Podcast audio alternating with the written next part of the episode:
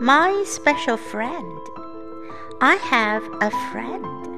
I know him quite well, but it seems that he doesn't know anything about me. Now, let me tell you what he looks like. He is tall and he has curly black hair. Actually, he is just a high school student now. But he had saved the world for once.